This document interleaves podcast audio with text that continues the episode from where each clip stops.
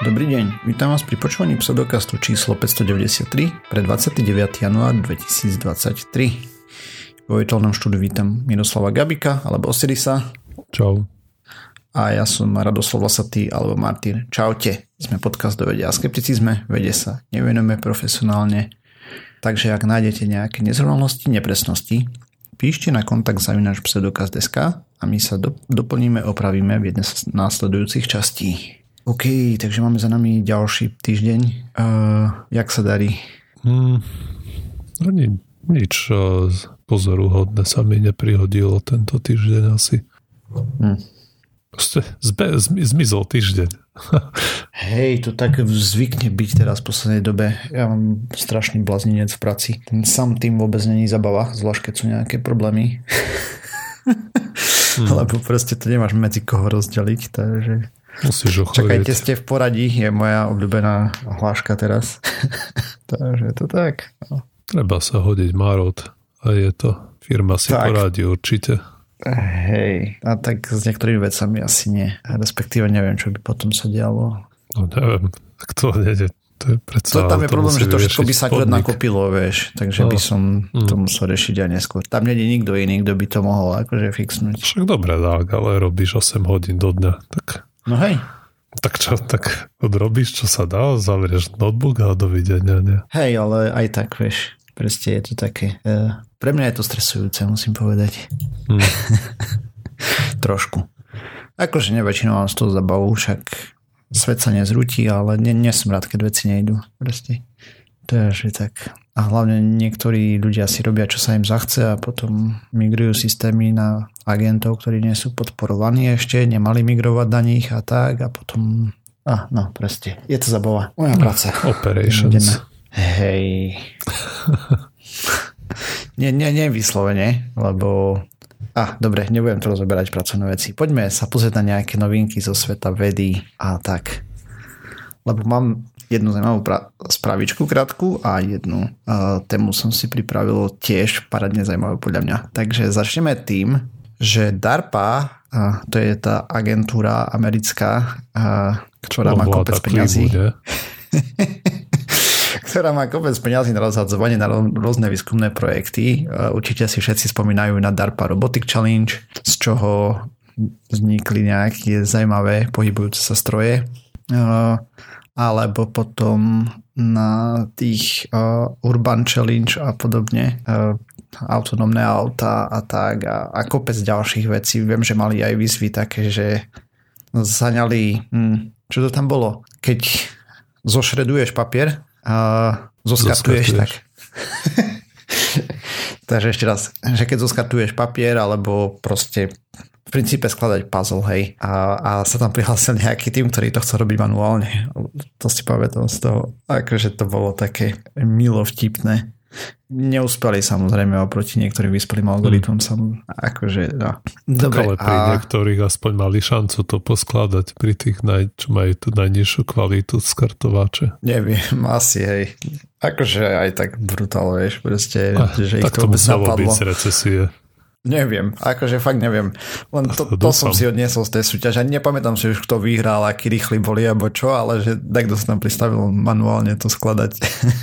no nič, ale teraz DARPA pracuje na experimentálnej vesmírnej lodi, ktorá polesí k Marsu a názov má programu Demonstration Rocket for Agile Cislunar Operations a volá sa Draco. A skratke a to je DARPIN Project a involvili teda oh bože, slovenské slovo na involvili. Zahrnúť. Tak, pozvali na spoluprácu NASA a tam má podľa zmluvy pre benefit oboch spraviť teplotný nukleárny pohon. To je taký, čo proste nie, nie, nie že produkuješ energiu, ale zahrievaš nukleárnou reakciou palivo, zvyčajne vodík a veľkou rýchlosťou ho vyfukuješ vonku. Samozrejme, že sa to kombinovať potom následne s ionovým, hej, lebo ty vieš robiť aj energiu z toho a tak, ale toto je ten prvý krok. NASA s tým má nejaké skúsenosti, 60. roky a tak tam sa testovalo, ale potom to bolo zrušené, lebo začali robiť raketoplány a tak. Takže princípe, čo ten motor dosiahne, alebo teda aký je predpoklad, je približne dvakrát taký ťah ako bežné chemické motory a skrátenie doby cesty o štvrtinu k Marsu, takže celkom dosť. A potom to budú integrovať do tej raketky, ktorú DARPA vyvíja, hej. Čo je super, akože je tam nejaký posun. Mm-hmm. Veľmi zaujímavý, hej lebo nukleárne motory podľa mňa treba, ale uvidíme kombinované s ionovými ešte nejakými paradnými alebo dve. Neviem, aké sú ešte alternatívne technológie, že by sme dostali lepšie ISP z toho, teda špecifický impuls. No nič. Takže to je jedna krátka spravička a potom som sa chcel baviť tu o kalóriách. Lebo my vieme, že kalória je jednotka energie a Vyrobili ju, vymyslel ju Nikolás Clement, v princípe je to energia, ktorá ohraje 1 gram vody o 1 stupeň Celzia.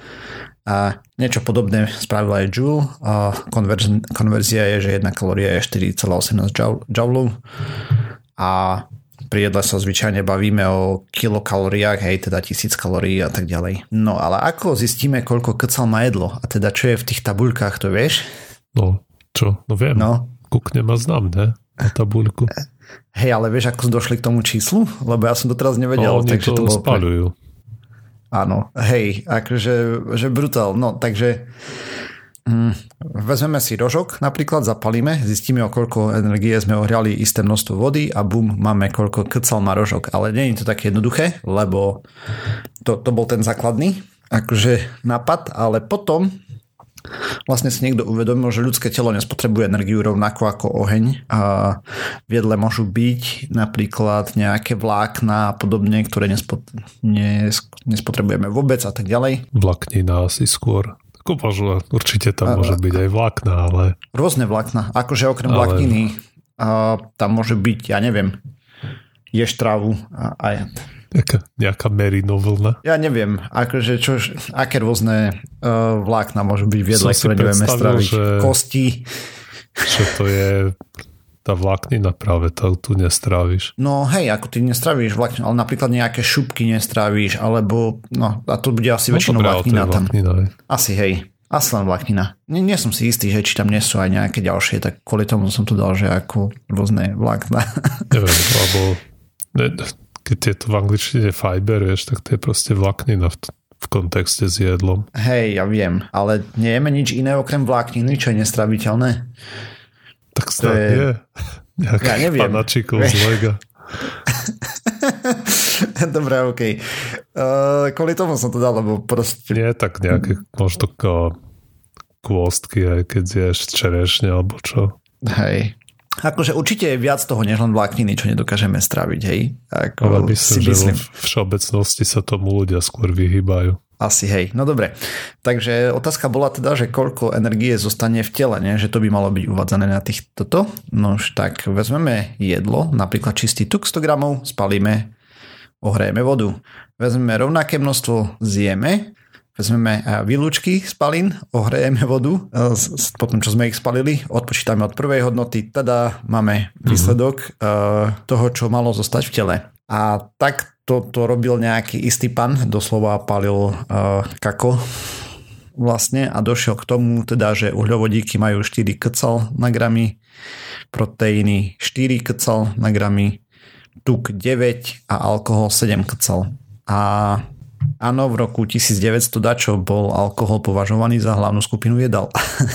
Ale to bolo prestrel od neho, hej, lebo je tam zrataná energia vlákien, ktoré nevie telo zužitkovať, alebo vlákniny, ktorú telo nevie zužitkovať a tak, ale ty čas vlákniny asi vieš, ja ne, neviem, nepodstatné.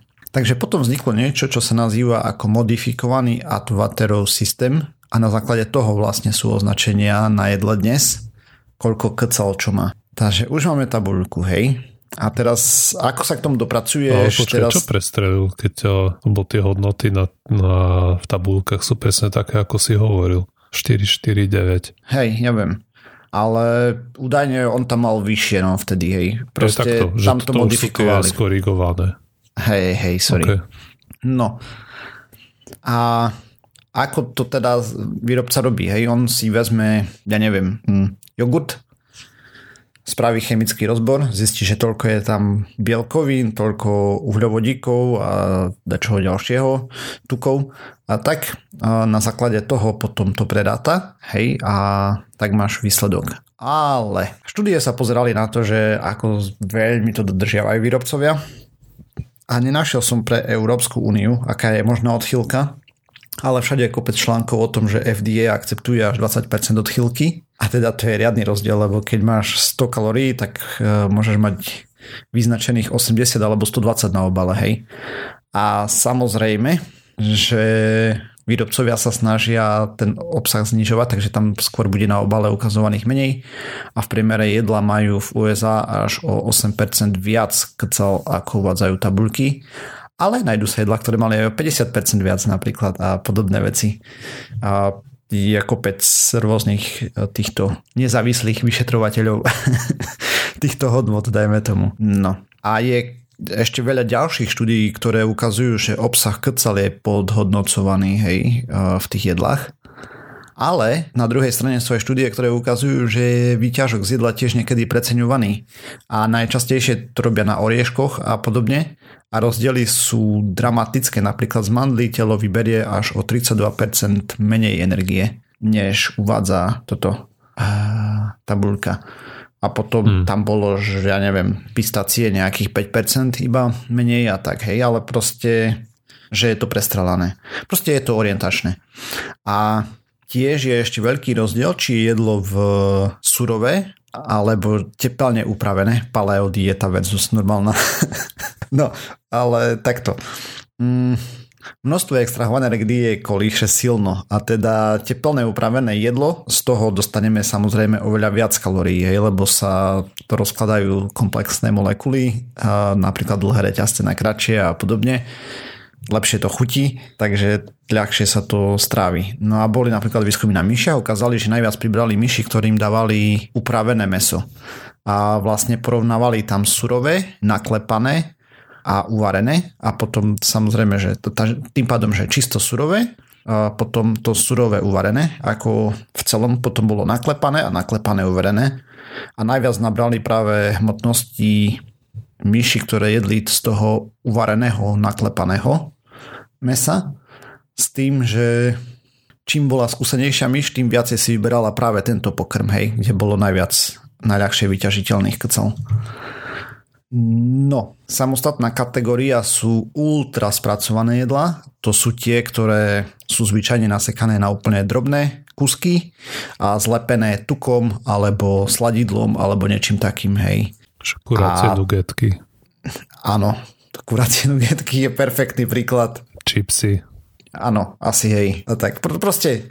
Čipsy tiež je proste len tá pasta zemiaková. Mm-hmm Možno nie všetky. Tak nie, lebo máš celozemiakové čipsy, ale... No, nie, nie všetky, ale typicky, ale neviem, tie, ktoré sú v tých uh, plechovkách. Mm-hmm. Čo sú rovnaké no. všetky. Hej, hej. A bola napríklad štúdia, kde mali, akože malička, mali 20 ľudí, a dostávali rovnaké množstvo kcal, akože čo môžu zjesť, ale respektíve takto. Tá štúdia prebiehala dlhšiu dobu s tým, že v prvej časti štúdie jedli nespracované formu jedla. Ja neviem, napríklad opečené kuracie prso so šalátom a zemiakmi a tak. A v druhé jedlo v druhej časti jedli spracované, napríklad burger plus nejaká žemľa a takéto veci, hej. S tým, že ekvivalentné krcal boli pre tie hodnoty, akože jedno jedlo, ktoré im ponúkli, malo rovnaké, keď napríklad dostali burger versus kur, kurča, hej, pečené, tak to malo rovnaké kcal, ale mohli zjesť koľko chcú, to znamená, že keď chceli ešte ďalšie zjesť, tak im dali ďalšie, a keď ďalšie, tak ďalšie. No a v princípe počas tej periódy, keď jedli spracované jedla, zjedli o 508 plus minus 106 kilokalórií za deň viac. To bol výsledok. To je dosť veľa, no to je mega veľa, keď si vezmeš, že ty máš, ja neviem, okolo 2000, hej, alebo 3000, závisí od hmotnosti a tak ďalej, hej, veľko, toto, tak to môže byť až o 25% viac kcal u niektorých ľudí. Skôr e, možno, že užitočnejšia metrika je, že keď e, príjmeš o 3500 kcal viac ako spáliš, tak priberieš pol kila. To znamená, uh-huh. že keď za týždeň má každý deň plus 500, tak na konci týždňa bude mať proste o pol kila viac ten človek. Hej, no a samozrejme pri tom trávení je tam potom ešte ďalej kopec rôznych faktorov, že koľko my energie dokážeme vyťažiť z jedla. Ľudia môžu, môžu im chýbať rôzne enzymy na rozklad potravy a tak ďalej. Môžu mať rôzne dlhé čreva, som sa dozvedel. A, a to fakt. A na základe toho potom menej stravy vyťažíš, vieš, alebo mhm, vyťažíš len rýchlejšie straviteľnú stravu a potom si skôr hladný, lebo toto a tým pádom viac ješ. A proste takéto individu, individuálne veci tam zvažujú sa, že dovidenia. A samozrejme také veci ako rýchlosť metabolizmu, hej, o tom sme tu rozprávali. Každé telo spotrebuje trošku ináč, závisí od množstva svalov a tak ďalej. Potom a po, pri diete sa rýchlosť metabolizmu spomalí zvyčajne a potom keď človek začne jesť, ona sa nenaštartuje znova na pôvodnú hodnotu, ale sa snaží si udržiavať energiu, lebo bol stres, takže to tiež zaváže a tak. No a Takže akože kalórie sú pomerne mimo, ale zase je to najlepší ukazovateľ, hej, nemáme nič lepšie. Avšak m, niektoré mudré krajiny, napríklad Francúzsko a kopec ďalších, myslím, že aj v Amerike to je už a tak ďalej, začali zavádzať nutričné skore. A to je úplná katastrofa. Akože totálne celé zle. To proste horšie už ani nemohli zaviesť, takže máš nutričné skore, ktoré má A, B, C, D, E, F a od zelenej po mm. malo červenú alebo ja neviem, až čiernu farbu. Proste zelené je dobré a tam to je zlé, ale robili na to nejakú štúdiu a zistili, že 21% ultraprocesovaných potravín skočili na skore A alebo B, lebo tam pridali práve vlákninu dovnútra, alebo vodu, alebo niečo podobné a proste, že znižili... Skôr som myslel, že tam bude taký trik, že výrobca dal, že že to pozeralo na tú neviem, doporučenú dennú dávku alebo bežnú porciu alebo neviem čo čo sú uvádzané úplne miniatúrne. Typicky napríklad to, to, tento trik robia na cereáliách, keď si pozrieš všetky tie musly až s tými hej, sladkými hej. capinami aj tam má, že neviem koľko kcal, hej, na porciu, ale potom si pozrieš, že tá porcia je, neviem, 30, 30 gramov, hej, že si máš dať dva polievkové lyžice. áno, áno, to som si všimol na musli, ktoré ja jem, hej, ako viem, že je to presladené, jak toto. Takže, hej, No a k čomu som sa chcel teda dopracovať finálne je, že vyšla jedna študíka, kde 6 mesiacov študovali 547 účastníkov. Ty si sa pozerali na ten prerušovaný pôst, hej, alebo uh-huh. v vodzovkách prerušovaný, lebo tam bolo, hm, mám znamu, ktorá nie je teraz raňajky alebo večeru, neviem, a tak akože chudne a presne na to sa pozerali, hej, v princípe. A to znamená, že si do tej apky mali zapisovať tí účastníci, ktorí sa prihlasili, kedy zjadli prvé jedlo za deň, o ktorej a kedy posledné. Na základe toho im vyrátali vlastne čas, koľko mali ten to hľadovanie, hej, od noci do rána alebo tak. No a Záznamy o váhe mali 10 rokov pred štúdiou od elektronickej od lekára a tak ďalej a 10 mesiacov po štúdii. Priemerný vek bol 41,1,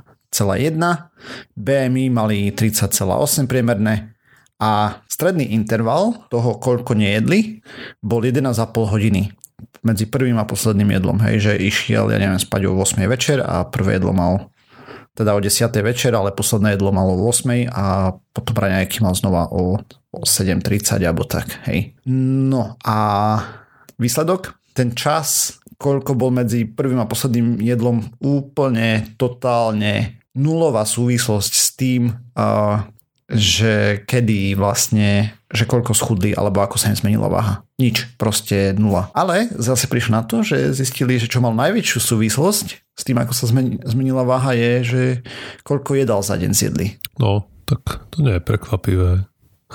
No, akože Keď samozrejme, že nie. troch jedal zješ uh, dva. Zvyčajne doplníš v tom jednom uh, to ďalšie, hej, že si nedáš o toľko viacej naraz. Hej. Akože samozrejme pre nás je to normálna vec, eh, ale očividne sú ľudia, ktorým toto... Avšak eh, tu treba podotknúť, že celé toto je strašne, strašne individuálne. Pre každého funguje ináč, ale v princípe aj napriek tomu, ako sú kalórie nepresné, A tak je to najlepší spôsob, ako sa dopracovať k tomu, aby človek znižil hmotnosť. Nič iné, lepšie neexistuje, nefunguje. Z akademického Zase. hľadiska je to mrzuté, že to není presné, ale z hľadiska jednotlivca, myslím, že k stravovaniu musíš neviem, nesmieš sa nechať rozptýľovať úplnými detailami. Aj ty ako si hovoril, uh-huh. že je to plus minus 20%, to pre jednotlivca to je niečo, čím by sa človek nemal nechať vyrušovať. Aj si to mal zrátať nejak, akože nie, že len v hlave rátať, ako možno niektorých to zvádza. Nie, nie, Ale kto chce si zapisovať. tak to musí zapisovať, musí to zrátať. A tá hodnota, hej, či lebo jeden deň ti to bude plus 15%, druhý deň minus 15%. Myslím, že sa to nejak spriemeruje, keď si to sleduješ. Uh-huh. A podobne aj s tými dietami a so všetkým možným. Proste to si myslím, že sa nechávajú roz... že sa vcucne do tých detajlov Miesto toho, aby sa ten eh, chudnúci človek sústredil na ten veľký obrázok, aj na tie hlavné veci. Hej, na tých podstatných 80% a čo stojí 20% úsilia a nie na tých zvyšných 20%, čo stojí 80% úsilia. Mm-hmm, presne. V princípe jednoduchá záležitosť, to odporúčovali aj v tej štúdii, tam hej, pri tom inter, a prerušovanom hľadovaní a tak. A keď chceš začať chudnúť, Najprv si zaznamenať v priemere za týždeň, koľko ješ aj v priemere za deň a potom znižiť kalorický príjem adekvátne o pár percent s tým, že odporúčali nejakých 300-400 kalórií na deň sa ísť dole, čo je celkom dosť sa mi zdalo, ale tak závisí tomu 10%. Ja napríklad viem, že 500, hej, čo, je, čo ti vyjde to tempo chudnutia pol kila za týždeň. Mm-hmm. Hej, ale tam bolo... Hej, no jo. Akože to je celé. Aj napriek tomu, že je to nepresné. Takže tak. Mm. Co do náhod som nedávno počul v jednom podcaste, si to teraz úplne už detailne nevybavujem, ale viem, že sledovali nejakých ľudí, ktorí si a proste, a, oni sa tam pozerali na účinnosť tých aplikácií rôznych, kde si ľudia majú zapisovať jedlo mm-hmm. že sú nejaké moderné, kde už si on odfotíš tanier, hej, kde máš guláš ze šesti uh-huh. a mhm. že ti to vypluje, koľko kalórií sa mal a oni sa tam pozerali na to, ako tým jednotlivým skupinám sa darí to chudnutie. No. A vyšlo, že tí ľudia, čo si fotili, že tí boli na tom horšie, že menej schudli a potom tam sa nejak dohadovali, že prečo by to tak mohlo byť. Aj to samozrejme nevedia, ale že zrejme preto, že ty si to môžeš zapísať aj neviem, keď si hladný, vieš, tak uh, môžeš rýchlo zjesť jedlo a potom už si to neodfotíš, už nemáš správne tie hej, hej. Uh, údaje, alebo proste tápka to môže zle vyhodnotiť, alebo potom ešte hovorili hypotézu, že tí ľudia, čo to spisujú, tak sa viacej sústredia na to, čo jedia, lebo písanie je predsa viac úsilia ako stlačiť len jeden gombík na telefóne. Hej, samozrejme. A hlavne... Že viac na to dávajú pozor. Rovno vidíš, hej, že proste čipsy na večeru rovná sa, ja neviem, 800 kecal, vieš. No, hej, hej. No, ale akože, že on, on si to odfotí, hej, a alebo si to predstavujeme, že keby si to odfotil človek, tak mu to vy, vypluje zhruba tých 800 takisto. Ale možno by si to odfotil v polke, hej, keď už polku misky zje, aby, aby sa lepšie cítil, alebo kto vie. Ja neviem, toto tam nerozoberali. Hej. Ale proste pointa bola tá, že ke, k tomu, že, keď, že sú tie apky, hej, čo ti to môžu rátať, tie kecal, čo nám fotíš, ale že zjavne je to, alebo ukaz, vyzerá to tak, že je to menej spolahlivé alebo viac zavádzajúce, než si to poctivo po staru písať. Mm, jasne. Ne, neprekvapuje ma to vôbec, hej, lebo proste podľa mňa, keď si to zapisuješ, tak lepší prehľad získaš o tom, že čo má koľko. A potom to rovno vidíš, lebo napríklad no, Peťka fungovala tak, že si vážila jedlo, hej, všetko. No ale nemusíš si to možno len zapisovať a takto, hej, lebo môžeš, môžeš mm-hmm. mať mhm. aplikácie, kde to naklikáš, hej, že dáš banán 100 gramov a vyhodí ti, hej, tak celé, že, že mm-hmm. nemusíš si to dohľadávať a nejak sa na to pozerať, ale je evidentné, že čím viac úsilia venuješ tomu sledovaniu stravy, tak tým uh, logicky si na to dávaš väčší pozor. A toto vieme, aj. to nie je žiadna novinka, to aj z tých diet hey, vieme, že hociaké diety fungujú najmä alebo aj preto, že oveľa viac sleduješ, čo pcháš do Gagora. Uh-huh. A potom aj keď s tým prestaneš, že to zapisovať, ale už aspoň si videl, že ja neviem, 5 chipsov rovná sa 150 krcal a miska čipsov rovná sa 500, hej. Hej. To už, eh, aj, to už z hlavy ťažko potom vyhnať. Hej. Mm-hmm. Tak toľko z mojej strany. Dobre, ja mám eh, dva krátke správičky. Alebo? Dobre, tak ja mám dve krátke správičky. a prvá sa týka druhu mesožravých rastlín, ktoré nie sú úplne mesožravé. A sú to, je, je to ten druh, e, čo vyzerá Sú to vegetariáni? Nie, nie, nie, ale sú, ja neviem, trusožravé. Iné slovo by sa tu hodilo lepšie, mm. ale nepatrí sa do podcastu. Hej. A, a, a, to, a to je ten uh, druh, ktorý vyzerá ako tie krčahy, hej, ktoré typicky uh-huh. lakajú nejakých hmyz na tú uh, sladkú tekutinu, ten hmyz sa tam príde, šmikne sa mu noha, spadne dnu a zaklapne sa viečko a rastlina je spokojná, aj pekne rozloží Papka. tú muchu nešťastnú mm-hmm. a absorbuje z nej to podstatné, čo je dusík. A, a to je dôležité, dôležitá vyživná vecička pre rastliny. Že oni tak hlavne a, dusík, hej, z toho ťažia. Áno, Vlastne to je, to je pointa. V pôdach, kde je málo dusíku, mm-hmm. a mhm. tak rastliny sa v niektorých prípadoch uchyľujú k tomu, že ten dusík získava z iných zdrojov a v tomto prípade je to aj z toho hmyzu. Jasné. A vieme, že rastliny, že ten dusík to je veľká, veľká vec, vlastne to je pointa celého hnojenia a všetkých plodín, aby sme vrátili ten dusík do pôdy. No, ale čo potom rastliny, ktoré e, žijú v pôdach, ktoré sú na ten dusík chudobné, ale zároveň už môžu byť napríklad príliš vysoko položené na to, aby sa tam e, a pohybovalo proste dostatok toho hmyzu. No a sú nejaké rastliny z tohto druhu, ktoré e, žijú na Borneu vo výške viac ako 2200 metrov nad, nad morskej výšky a tam už práve toho hmyzu je príliš málo. A tak tieto rastliny vyvinuli nejakú symbiózu s s takým cicavcom, ktorý, neviem, nie som si úplne istý, ako sa povie po slovensky, sa mi to nejak nepodarilo dohľadať, ale aspoň v, na čes, v nejak, nejakých českých stránkach sa volá Tana Horská, a čo mi nič nehovorilo, ale môžeme si to predstaviť ako nejakú, nejaký mix medzi veveričkou a myšou, niečo, mm-hmm. niečo také, nejaký hlodavec, to je, ktorý beha po stromoch. Okay. No a No a tieto rastliny, miesto, to, aby toho, miesto toho, aby do toho krčahu lapali hmyz, aj keď nie som istý, možno lapajú, ale a, to viečko, ako je otvorené nad tým krčahom, tak z tej spodnej strany vylúčujú tam nejakú a, sladkú vec a mm-hmm. tá tana, ten živočich tam príde, hej, posadí sa na okraj toho krčahu, začne lízať a, tú odmenu a počas toho, ako sa tam napcháva, tak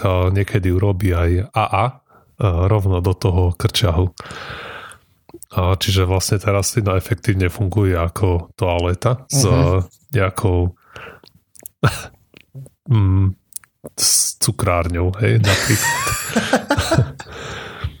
no a no a práve toto. A, Ešte by bolo vtipné, keby, že v tom v tej te, tekutine bolo nejaké prehaňadlo.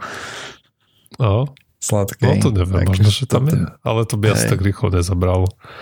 Keď to polizuje, to nie je také veľké. Mm. No a vlastne to tie výkaly toho živočícha sú samozrejme veľmi bohaté na ten dusík. Mm-hmm.